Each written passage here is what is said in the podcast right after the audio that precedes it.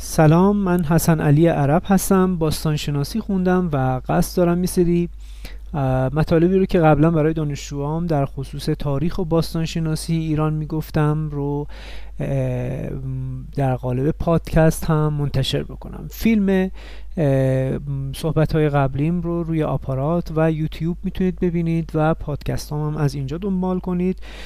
خوشحال میشم که با من همراه باشید.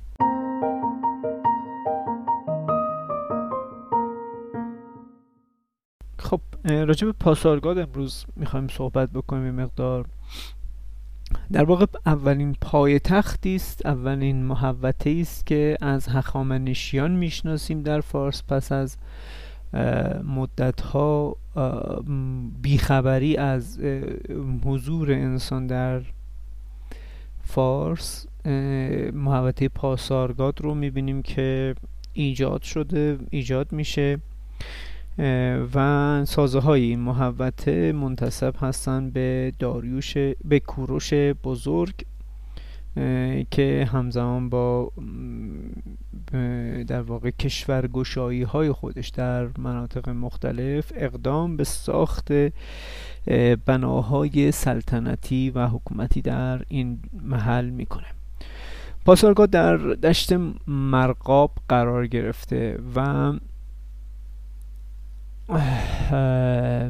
در واقع در شهرستان پاسارگاد امروزی در حدود 190 کیلومتری شهر شیراز امروز قرار گرفته. یک در واقع انتهای یک دشتی که از یک طرف به تنگ بلاغی و از طرف دیگه به روستایی به نام مادر سلیمان منتهی میشه.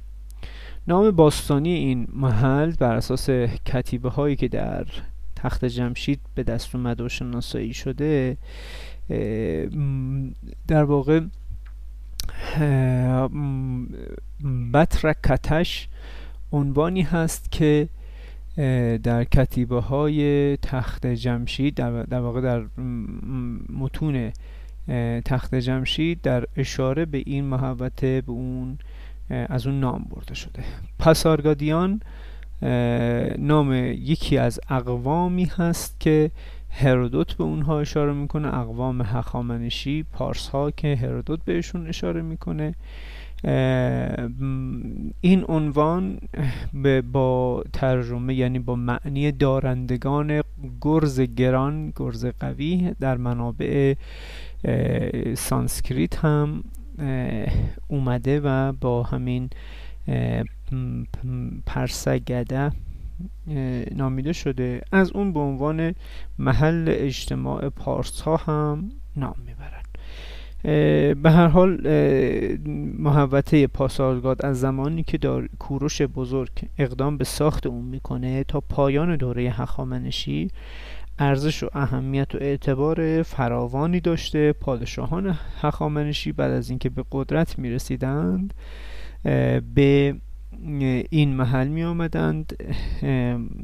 ردا و بالاپوشی که کوروش بزرگ برتن می کرده رو برتن می کردند. دوغی می نوشیدند و در واقع یک شکلی که در واقع اون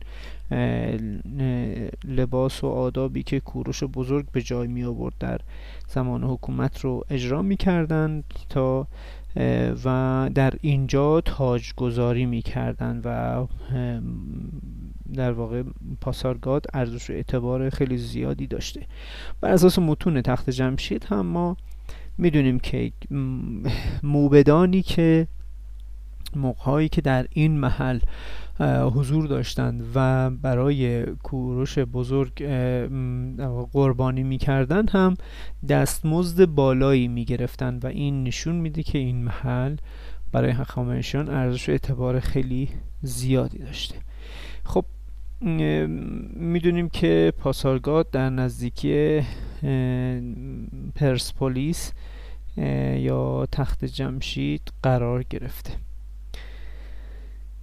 و این موقعیت محوطه پاسارگاد اونچه که امروز ما باهاش برخورد می‌کنیم در واقع وقتی که وارد محوطه پاسارگاد میشیم برای بازدید ابتدا مقبره کوروش بزرگ رو می‌بینیم. در حالی که در واقع این محل یک گوشه دنجی از کل محوطه پاسارگادی بوده که در دوره هخامنشیان گرداگرد اون رو یک دیواری فرا گرفته بوده.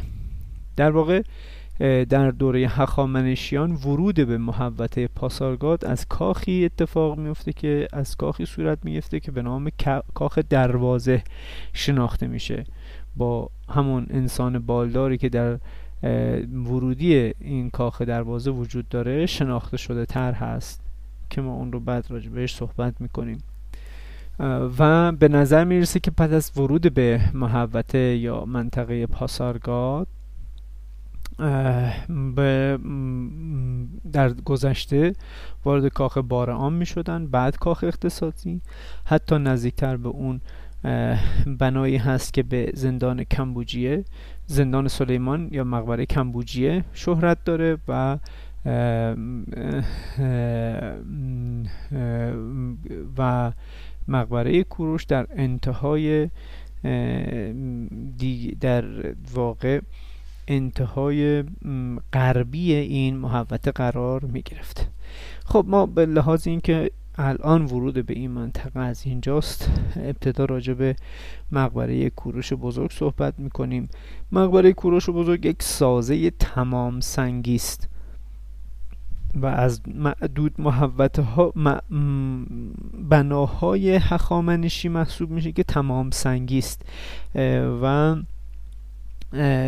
حتی در بین سنگ ها هم از ملات استفاده نشده. بلکه با استفاده از سنگ ها, سنگ ها به صورت خشکچین روی هم دیگه چیده شدند و با استفاده از بست هایی که به نام بست های دم چلچله ای معروف و مشهور هست اینها در واقع به همدیگه متصل شدن خب بنا شامل 6 تا پله هست. و یک اتاقی که بر روی این 6 تا پله قرار گرفته. اتاقک کوچکی که با سقف شیروانی است بر روی این شش پله قرار گرفته. پله ها سه پله اول ارتفاعشون زیاد هست چیزی حدود 110 اینها سانتی متر میشه و سه پله بالایی ارتفاع کمتری دارن. پله اول ارتفاعش حدود 160 سانتی متر 165 سانتی متر هست به خاطر اینکه یه مقداری از اون احتمالا در زمان خودشون در زیر سطح زمین قرار می گرفته چون زبر تراش هست و به نظر می‌رسه که هر سه پله پایینی یک اندازه بودن در زمان مثلا این در دوره ای که پاسارگاد مقبره کوروش اینجا ساخته میشه. خب تمثال بحثای و حدسای مختلفی راجع به این سه پل، پله ها گفته میشه که این شش پله نشانگر شش امشاسپند زردشتی هستند و بحثای مختلفی رو مری بویس راجع به زردشتی بودن کوروش می‌کنه به دلیل ساخت همین مقبره تقدسی که عناصر اربعه داشتند و سنگ در واقع مانع آلودگی اونها می‌شده. بودن درب مقبره به سمت خورشید و که به سمت شرق در واقع که و درب داشتن اونجا مانع ورود نور خورشید میشه و سادگی و بیالایش بودن اون از نشانه هایی است که اون رو مری بویس نتیجه می‌گیره که اینجا این به این دلایل کوروش هخامنشی زردشتی بوده. ولی خب به حال دلایل متقنی ما هنوز نداریم که نشون بده که کوروش هخامنشی به از زردشتی پی، پیروی می‌کرده. خب ارتفاع کلی بنا حدود 11 متر هست و ابعاد اتاقش سه متر در دو متر و تقریبا ده یازده متر و سانتی متر و در واقع ارتفاعش هم با همین حدود هست. سقف بنا هم از بیرون به شکل شیروانی است از داخل به شکل مسطح هست. در قسمت بالای اون زیر شیروانی هم یک فضای خالی قرار گرفته. درب ورودی بنا هم یک دربی بسیار ساده و با توجه به آثار و نشانه هایی که روی درب ورودی وجود داره و به نظر می‌رسه مربوط به یک درگاهی هست احتمالا دارای یک درب سنگی بوده که لولاهای اون در بدن دیوار وجود داره که احتمالا به در دوره های جدیدتر این تخریب میشه. در دوره های جدیدتر یک سری ستون های پای ستون هایی در هلوش قرن هفتم قبل از میلاد اتابکان فارس در واقع این ستون هایی که گرداگرد مقبره قرار گرفتند در دوره اتابکان فارس به اینجا منتقل میشن و یک مسجدی در اینجا ساخته میشه و این مقبره به نام قبر مادر سلیمان بهش اطلاق میشه و در واقع به دلیل همسان دانستن حضرت سلیمان و جمشید در نزد ایرانیان به مرور اینجا به نام مادر قبر مادر سلیمان نامیده شده. اما ما از کجا می‌دونیم این مقبره متعلق به کوروش بزرگ هست؟ نوشته هایی داریم از آریستوبولوس که همراه اسکندر بوده در جنگی که اسکندر داشته و در دیداری که اسکندر از این محوطه داشته. توسط آریان این نوشته ها برای ما باقی مونده که راجبش صحبت می‌کنه. راجب این بنا صحبت می‌کنه که مقبره کوروش در پاسارگاد واقع شده در جایی به نام پاسارگاد واقع شده. بر روی شش سکوی سنگی یک اتاقکی قرار گرفته که در درون اتاقک تابوت زرینی بر روی میز, میز زرینی قرار گرفته که جسد مومیایی کوروش بزرگ در درون آن قرار دارد. در این محل مقدار زیادی اسباب و وسایل گران قیمت از جمله لباس های گران قیمت شمشیرها و سپرهای زرین قالیها و فرشهای گرانبها از دیوارها آویخته و در محل در اینجا قرار گرفته. به یک سری ابنیه اشاره می‌کنه که گرداگرد بنا رو در بر گرفته بودند و موبدان کسانی که هر روز اینجا رو در واقع ستایش برای ستایش کوروش بزرگ قربانی می‌کردند و هدایایی نظر می‌کردند هم در اون محل ساکن بودند و مستقر بودند. این اشاره آریستوبولوس به مقبره کوروش بزرگ هست و اشاره می‌کنه وقتی که اسکندر اومد از اینجا بازدید کرد به نشانه برای خاطر احترامی که برای کوروش بزرگ قائل بود و احترامی که در واقع کوروش بزرگ در آن زمان در نزد ایرانیان داشت. اسکندر هم در واقع کسانی رو گماشت تا از اینجا مراقبت کنن. منتها بعد از اینکه به هندوستان رفت و در بازگشت از هندوستان مشاهده می‌کنه که مقبره کوروش تخریب شده و آثار اون به قارت رفته. و با مسببین این حادثه اسکندر برخورد می‌کنه. این داستانهایی هست که راجع به مقبره کوروش گفته شده. استرابو در قرن اول قبل از میلاد و پلوتارک هم به نوعی به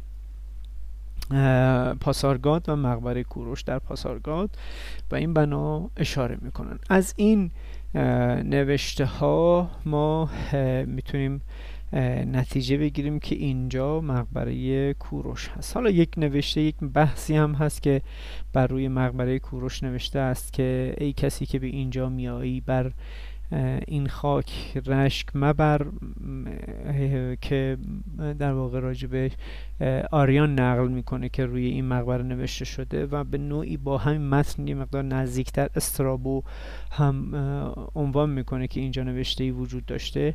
امروز ما هیچ نوشته در اینجا پیدا نمی کنیم و به نوعی بررسی ها هم نشون داده که احتمالا این صحبت و این صحبت فرد چه به آریان و استرابو به نوعی ریشه در تفکرات و ذهنیت های یونانی داره. چون ما در هیچ نوشته ای در ایران باستان لغت رشک مبر رو نداریم و در مقابل در یونان این اتفاق می افتاده در آرامگاه ها مورد استفاده قرار می گرفته اگر هم نوشته ای بوده احتمالا اینها نتونستن بخونن و می‌تونیم تصور بکنیم که در اون بناهایی که مرتبط با بنای پاسارگاد صحبت شده در اونجاها این نوشته وجود داشته و امروز اثری از اونها وجود نداره.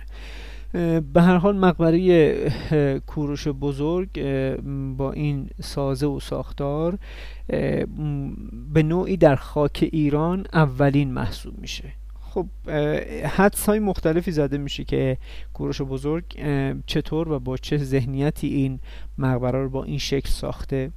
یه بحث این هست که در سال 646 قبل از میلاد آشور بانیپال میاد ایلام رو با خاک یکسان می‌کنه و چغازنبیل رو هم در همین سال در واقع تخریب می‌کنه. یعنی در واقع بنای چغازنبیل به نظر می‌رسه که تا سال 646 به عنوان یک زیارتگاه ایلامی حفاظت و نگهداری می شده نه به عنوان یک شهری که شهر مذهبی که به اون بیان و اینها. ولی به عنوان یک زیارتگاه مورد پرستش ایلامی ها بوده و به نظر می‌رسه که تا اون موقع سراپا بوده. و از سال 646 تا سال 550 قبل از میلاد که کوروش هخامنشی به قدرت می‌رسه به نوعی به نظر می‌رسه که حد این بنای چغازنبیل تا حدود خیلی زیادی هنوز سر پا بوده و کوروش بزرگ شاید در اینجا هم این بنای چغازنبیل رو دیده و نمونه کوچکتر اون رو اینجا ساخته. اما ما نمونه های مشابه مقبره کوروش بزرگ رو در آناتولی غربی هم داریم.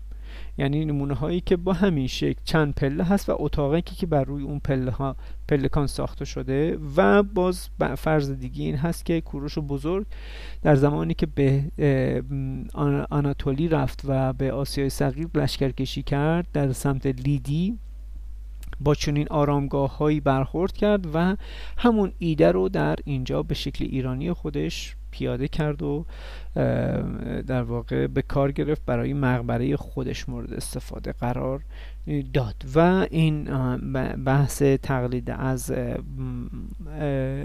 آرامگاه های لیدیایی ها هم مطرح هست که در اینجا احتمالا از اینها کوروش بزرگ آریه گرفته و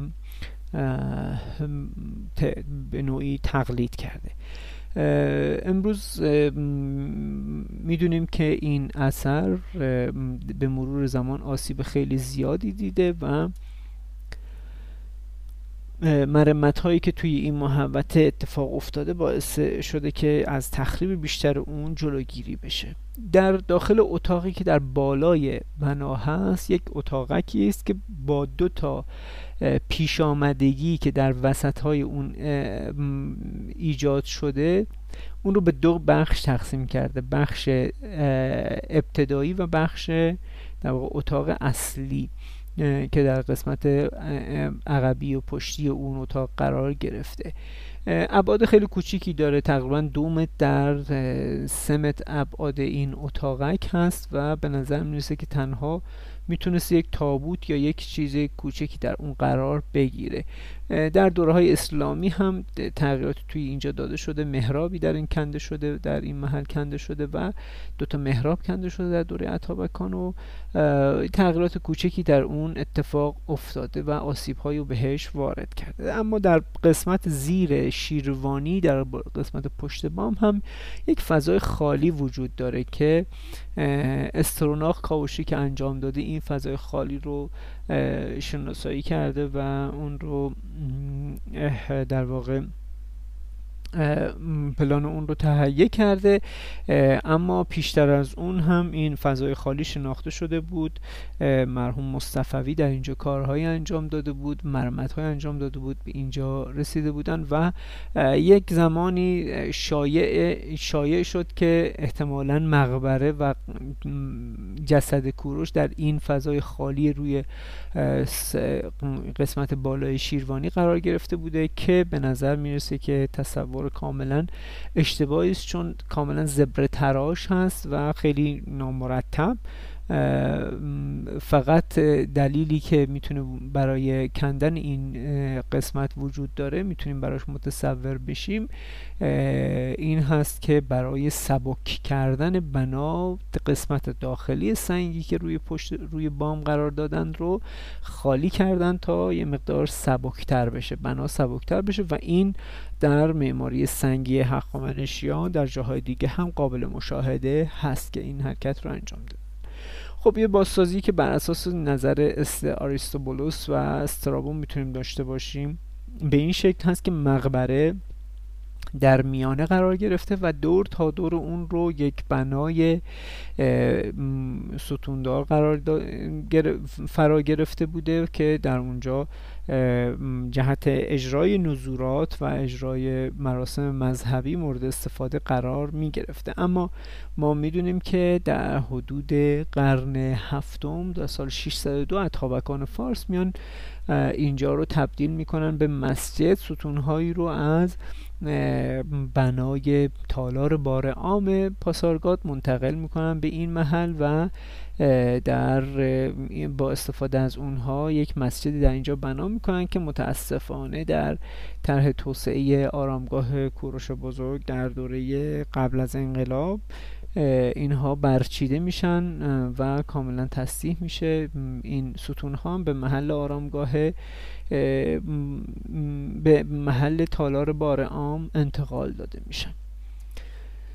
در قسمت بالای ورودی مقبره کوروش بزرگ یک نمادی وجود داره. یک گل لوتوسی وجود داره گل دوازده پر لوتوس وجود داره که پیشتر این شناخته شده بود. منتهای مراتب در کاری که استروناخ انجام داد هم تونست این رو مجدد بازیابی بکنه و یک امروز خیلی اثر اثری از اون باقی نمونده و یک قسمت های از اون به مرور که از بین رفتی قسمت هایش تنها باقی مونده که قابل دیدن هست و اینجاها رو احتمالا کتیبه یا نوشته دیگه ای هم وجود نداشته. بنابراین فقط یک بنای بسیار ساده بدون آلایش و آرایش و تزئینات فقط با همین یک گل لوتوس دوازده پر ما می‌تونیم اینجا ببینیم که این بنا وجود داشته. خب ما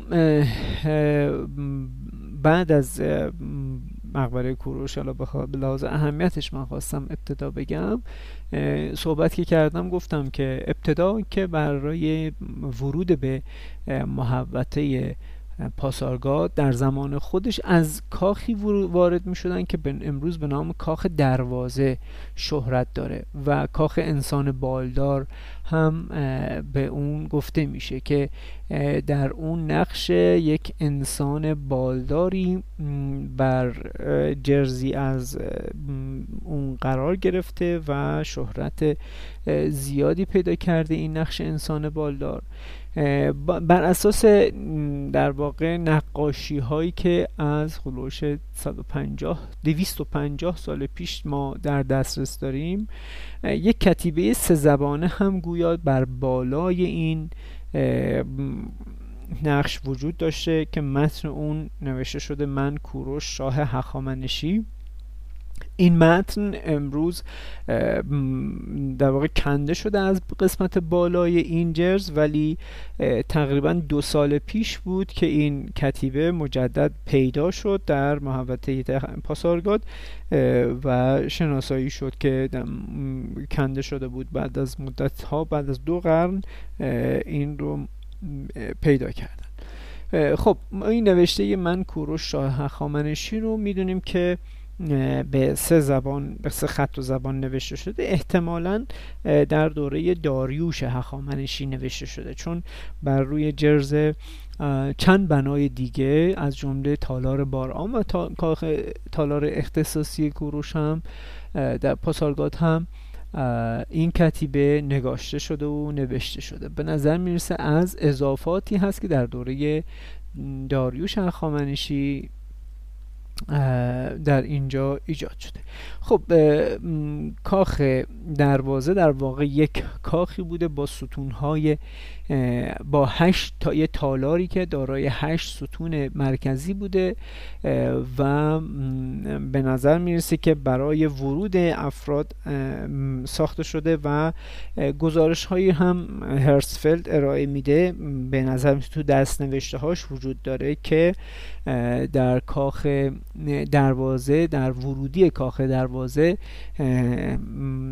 لاماسوهایی قرار داشته که فقط در حالا گزارشش به قطعاتی از اونها اشاره می‌کنه. ما الان نه اون قطعات رو داریم و نه نشانه دیگری که نشون بده که واقعا ورودی کاخ دروازه یک لاماسوهای در ورودی اونها لاماسوهای قرار داشتن. ستون های بنا هم میشه دو متر به ابعاد پای ستون های اون هست که باقی مونده و از جنس سنگ سیاه هست که امروز با گل اون رو پوشوندن تا آسیب کمتری ببینه. اما این نقش انسان بالدار خیلی قابل توجه هست در به صلاح باستانشناسی ایران. نقش انسان بالدار در واقع فردی رو نشون میده با کلاهی که موسوم به کلاه هام هام هست از مصر هست که یک گلی رو در که در, در واقع یک تاجی که یک گل هست و پرهای متشکل از گلی هست و نیهایی و پر شترمرغی هست که در دو طرفش دو مار افعی که در جهت عکس هم قرار گرفتن با دو گویی که در بالای سر اونها قرار گرفته به, به نظر می‌رسه گوی خورشید هستند و که این تاجی که برای که در در واقع آفریقا در حبشه مصر و بعد در شامات و سوریه مشاهده شده در پیشتر و بعد در دوره کوروش بزرگ می‌بینیم که در این نقشه برجسته ظاهر میشه.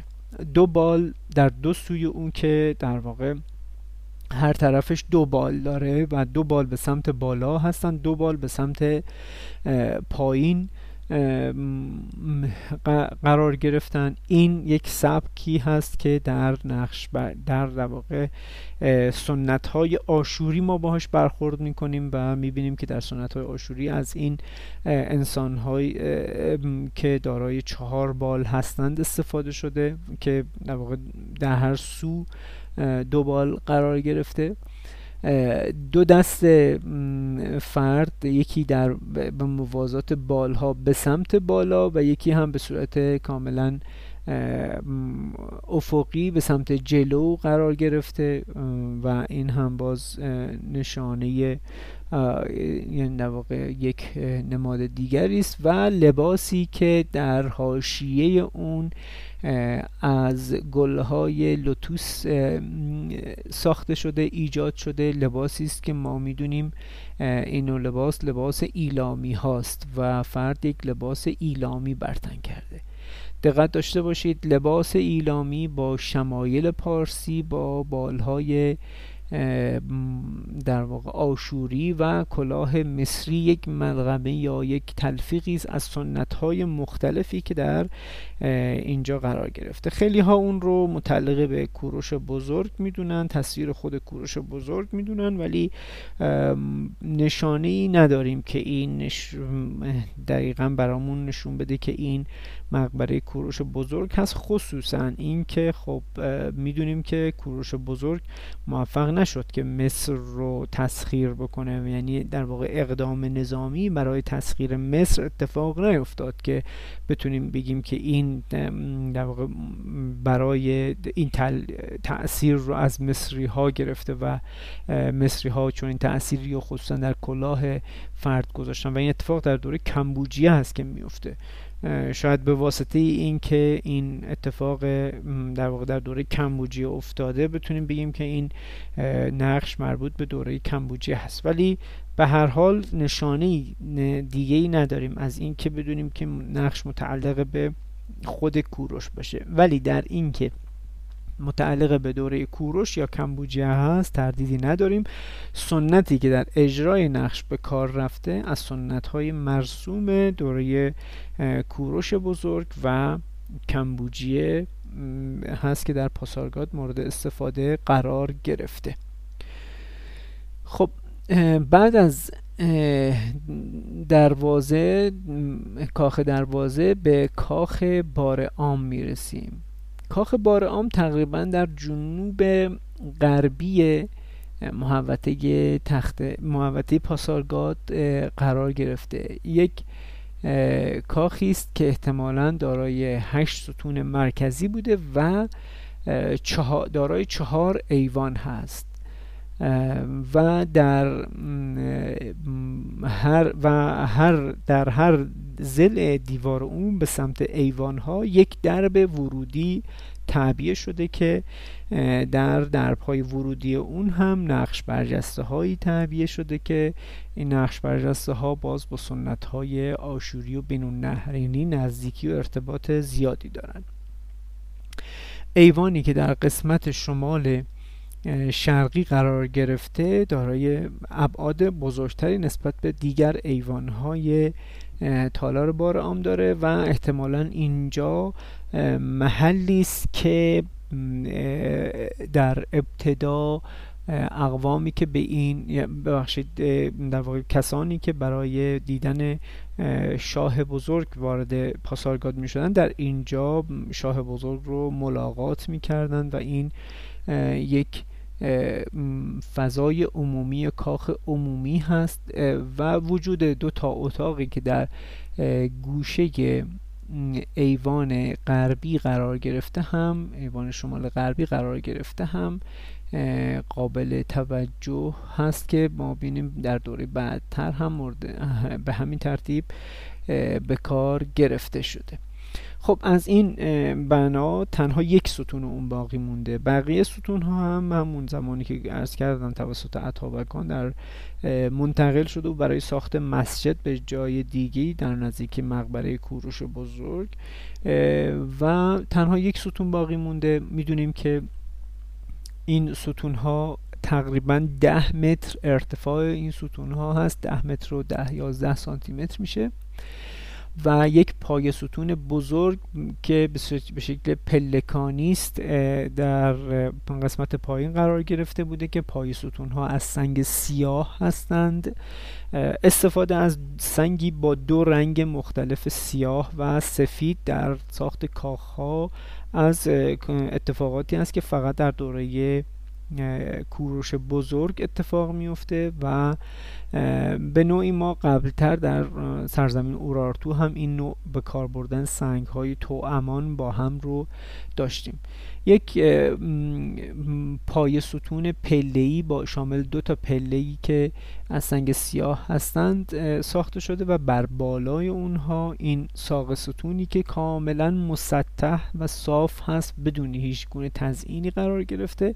از سرستون های اون هم اطلاع چندانی نداریم که به چه ترتیبی بوده و احتمالا احتمال دیگی که داده میشه این هست که تالار مرکزی قسمت مرکزی تالار از قسمت های ایوان اندکی بلندتر بوده و ارتفاع بیشتری داشته و نورگیری بر نورگیری تالار مرکزی از قسمت زیر سقف ها دیوارهای زیر سقف ها اتفاق می افتاده این نقش هایی که بر یکی از جرس ها ترکیب انسان ماهی و گاو هست و بر روی جرز دیگری باز انسان و گاو نمایش داده شده هم باز.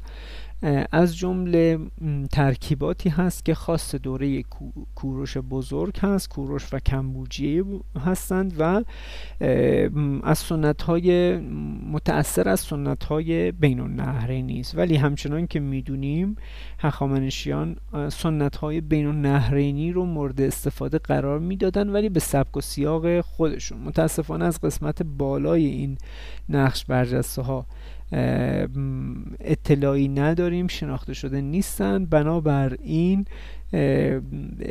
نمی‌دونیم که اون در واقع اتفاقی که اینجا افتاده و سبکی که هخامنشیان اون تأثیری که گذاشتن به چه نحوی بوده رو دقیقا نمی‌دونیم. ولی به هر حال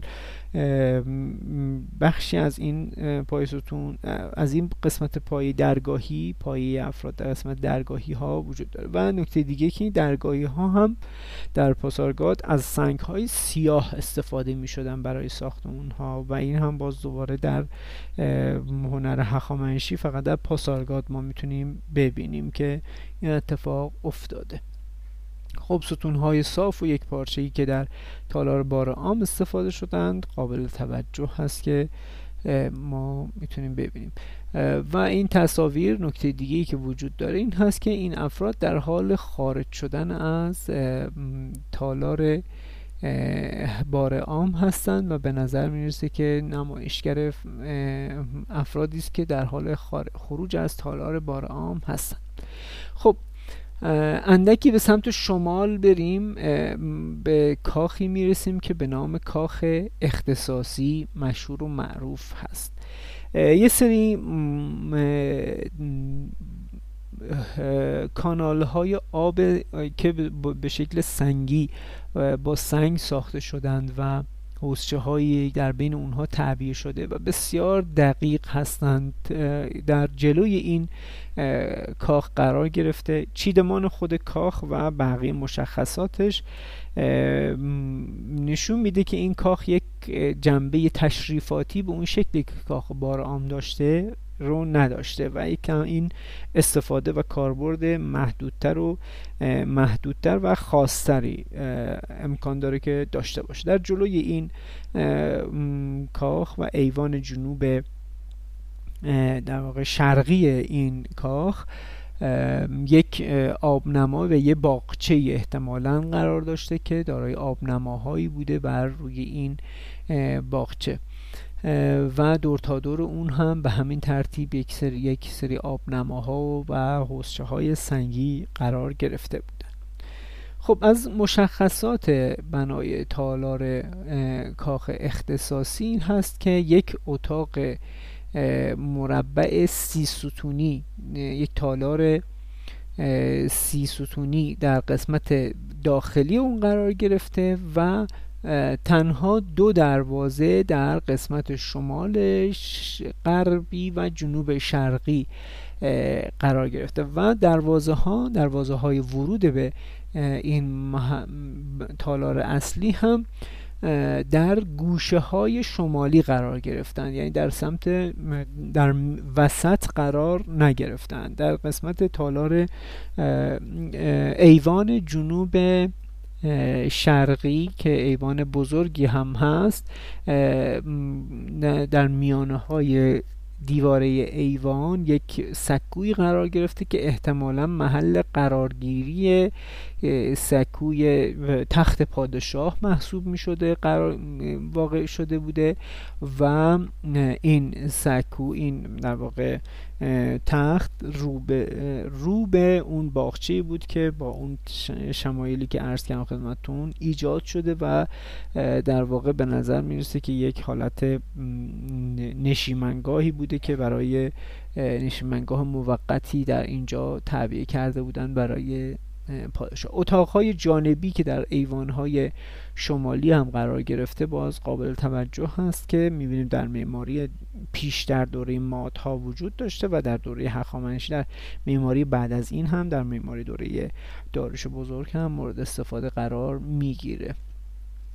خب اما تالار مرکزی اون هم باز دوباره شبیه تالار بار عام از ستونهایی تشکیل شده که این ستونها از پای ستونهای دو رنگی تشکیل شدن شامل سنگهای سیاه و سنگهای نخودی رنگ. و ساق ستون اون هم سنگهای نخودی رنگ هست. ارتفاع ساق ستون هایی که باقی مونده یک متر رو تقریبا 90 سانت از اونها باقی مونده از ساق ستون ها یک متر و 90 سانت باقی مونده و قسمت بالاتر اون باقی نمونده. و با توجه به یک جرزی که در این بنا قرار گرفته در سمت جنوب شرقی گوشه جنوب شرقی این این کاخ قرار گرفته و ارتفاع اون چیزی حدود ده متر می‌رسه. به نظر می‌رسه که ارتفاع ستون های این تالار اختصاصی هم حدود ده متر بودن. باز در درگاهی های تالار کاخ اختصاصی هم باز نقشهایی رو می‌بینیم که از یک درگاهی به نظر می‌رسه که فرد در حال وارد شدن به تالار هست و از درگاهی دیگه در حال خارج شدن. در قسمت روی این مثلا نقش برجسته یک سری سوراخ دیده میشه که به نظر می‌رسه که باز با ورقه هایی از یک فلز گرانبها شاید مثل طلا پرچ می‌شده روی این تصویر روی نقش برجسته پرچ شده بوده در یک دوره زمانی که این به مرور از بین رفته. یه سری نشانه ها و آثاری هم در همین نقش برجسته ها دیده میشه که به نظر می‌رسه که نقش برجسته های تالار کاخ اختصاصی مربوط به زمان داریوش بزرگ بوده باشه. و خصوصا که کتیبه ای هم باز دوباره به زبان پارسی به سه زبان میلا ایلامی بابلی و پارسی باستان می‌بینیم که توی جرز تنها جرز باقی مانده از این کاخ باقی مونده وجود داره نوشته شده که ما می‌دونیم خط میخی پارسی باستان رو در دوره داریوش بزرگ به کار گرفته میشه و احتمالا اینها هم کارهایی است که داریوش بزرگ انجام داده. یه سری تعمیرات و مرمت های در زمان هخامنشیان در همون دوره در این بنا انجام شده که ما نمونه های اونها رو می‌بینیم که مرمت های اونها هنوز باقی مونده. بخشهایی از سنگ ها که داره یک رگه هایی بوده که اینها به مرور خورده می‌شدن و سنگ تراشان هخامنشی به این نتیجه رسیدن که اینها به مرور خالی میشند برش خورده شده و یک سنگی به همون ابعاد و اندازه قالب زده شده و در داخل این سنگ ها در داخل اون حفره ها کار گذاشته شده. خیلی از اینها هنوز ما می‌بینیم که در بنا قرار گرفتن. خب نوع سنگ چینی برای ساخت کاخ اختصاصی هم جالب توجه هست. ابتدا در قسمت کف یک فضای وسیعی رو با سنگ های تخت سنگ های بزرگی پوشوندن. سپس یک ردیف سنگ های دیگه روی اونها گذاشته میشه که سطح برخی از اینها صاف هست و سپس سطح خود تالار مرکزی باز دوباره یک ردیف سنگ دیگه کار گذاشته میشه و که سطح اونها رو دوباره صاف کردن برای تالار مرکزی. یعنی ایوان ها زیرشون دو طبقه سنگ رو دو لایه سنگ رو چیدند و به همون ترتیبی که گفتم خدمتتون از سنگ های سیاه هم استفاده شده که متاسفانه جنس سنگ های سیاه به ترتیبی است که امروز بعد از کاوشی که اتفاق افتاده کاملا در اثر سرما و گرمایی که اتفاق افتاده کاملا از بین رفتن و متلاشی شدند. این هم تصویر احتمالا پادشاه و ندیمه اون هست که پشت سرش داره از تالار اختصاصی خارج میشه و اون حفره هایی که روی لباس قرار گرفته به نظر می‌رسه که یک فلزی رو روی اون پرچ کرده بودند و تزئیناتی روی فلز قرار داشته با توجه به شناختی که از کاخهای هخامنشیان داریم به این شکل بوده. و به احتمالا قسمت بالای این ساق ستون ها از چوب ساخته شده بوده و ساق ستون های نیمی سنگی و نیمی از اون به صورت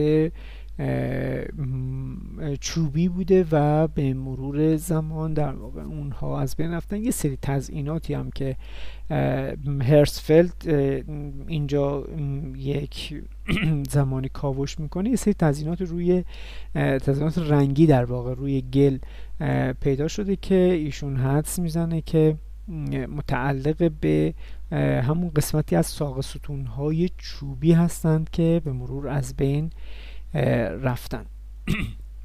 خب بنای دیگه که در پاسارگاد وجود داره با نام زندان سلیمان یا مقبره کمبوجیه خوانده میشه نمونه که ما یک دیوار از بنا از اون بنا باقی مونده. یک بنایی است که این هم یک بنای تمام سنگی دوره هخامنشی محسوب میشه. بر روی سه سکوی سنگی این اتاق قرار گرفته. ارتفاع اون چیزی در حدود 14 متر هست. بنای مشابه این دقیقا با همین ابعاد و اندازه ها رو ما آنچه رو که به نام کعبه زردشت می‌دونیم. در نقش رستم می‌بینیم که ساخته شده و به کار گرفته شده. این بنا یک بنایی است که در واقع که دارای یک اتاق در قسمت داخلی اون هست و از بیرون تزئیناتی که در اون به کار رفته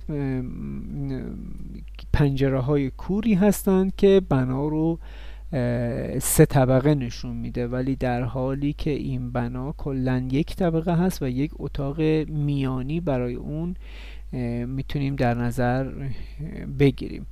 و احتمالا پنجره هایی که برای اون استفاده اون پنجره های کوری که استفاده شده از سنگ هایی با رنگ سیاه بوده و کف اتاق در کف پنجره پایینی است یعنی در واقع قسمت پایینی این اتاق این بنا کاملا خالی هست. بر اساس بعضی از نوشته ها که گفته میشه که در واقع اوستا بر روی پوست دوازده هزار گاو نوشته شده بود در بنایی نگه داشته می شده بود.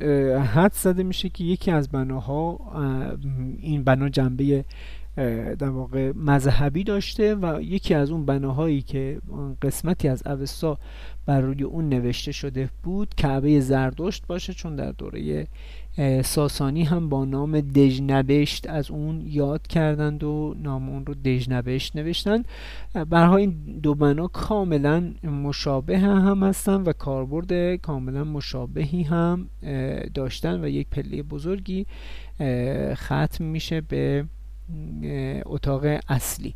اما طل تخت یک در واقع قلعه یا ارگی هست که گوروش بزرگ تصمیم می‌گیره اینجا رو بنا کنه برای نگهداری از خزائن یا در حال یک بحث یک محل اداری یا یک کاخ یا ارگی که برای شهر محوطه پاسارگاد می‌تونیم اون رو در نظر بگیریم. در اینجا از سنگ تراشان لیدیایی خیلی استفاده میشه. این سبک سنگ تراشی که در گوشه های سنگ گوشه های سنگ رو به این شکل تراش داده هند رو ما قبلا در آناتولی می‌تونیم ببینیم. در نظر لودیایی ها و لیدیایی ها که به نظر می‌رسه زمانی که کوروش بزرگ کروزوس رو در لیدیه شکست میده تعدادی از سنگ تراشان رو اعزام می‌کنه به پاسارگاد و این طول تخت در زمان آنها و به این ترتیب ساخته میشه و به کار گرفته میشه. طول تخت رو بعد از دوره کوروش بزرگ در زمان داریوش بزرگ هم باز دوباره ساخت و سازهایی در اون اتفاق میفته و در واقع یک ارگی بر بالای اون ساخته میشه. در دورهای بعدتر هم باز دوباره طول تخت مورد استفاده قرار می‌گیره. ولی در دوره هخامنشی ما دو مرحله ساخته در دوره کوروش